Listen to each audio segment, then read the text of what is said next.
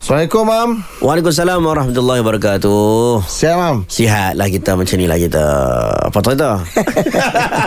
Oh siasat imam Oh, eh apa cerita, Mam, eh? Okay, Mam. Ya, ya, ada ya. soalan ni ada bertanyakan. Bolehkah kita solat dengan sejadah yang bergambar, uh, bukan gambar Kaabah? Uh, bukan gambar Kaabah. Ha, macam gambar lah, Mam. Corak, sejadah tu lah. Corak. ah. Okey, asasnya adalah kalau boleh tu clear tak ada apa lebih baik.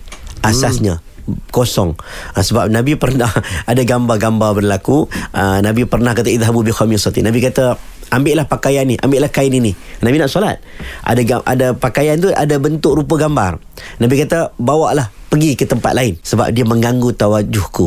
Ha, Nabi nak solat dengan khusyuk. Tiba-tiba mungkin Nabi terimajinasi dengan gambar-gambar tersebut.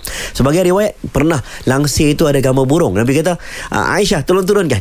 Okey. Ah, sebab mengganggu tawajuhku. Hmm. Jadi gambar Kaabah ke gambar apa sekalipun tak ada masalah. Hmm. Ah, cuma ah, asalkan bersihlah tempat tu. Yalah. Ah, gambar, tak ada masalah. Tapi kalau mengganggu tawajuh kita, hmm. better kita gantikan dengan kain yang yang kosong. Okey. Ah, cuma Cuma orang letak Kaabah lah Orang tak tahu nak letak gambar apa kan Ha, ha, ha. Tak ada lah kalau kita pijak Kaabah tu Pijak orang ada orang tanya Ustaz Ha, ha. Gambar sejadah Kaabah Pijak atas Kaabah boleh tak? Bukan pijak Kaabah Tu sejadah Ha, ha. Pemahaman Ha, kadang. Orang pun macam-macam Ha, ha. Tapi tak ada masalah Kalau dia nak letak gambar apa pun Elakkan gambar benda hidup Itu lebih baik Ah, Gambar benda hidup eh Baik mam Terima kasih mam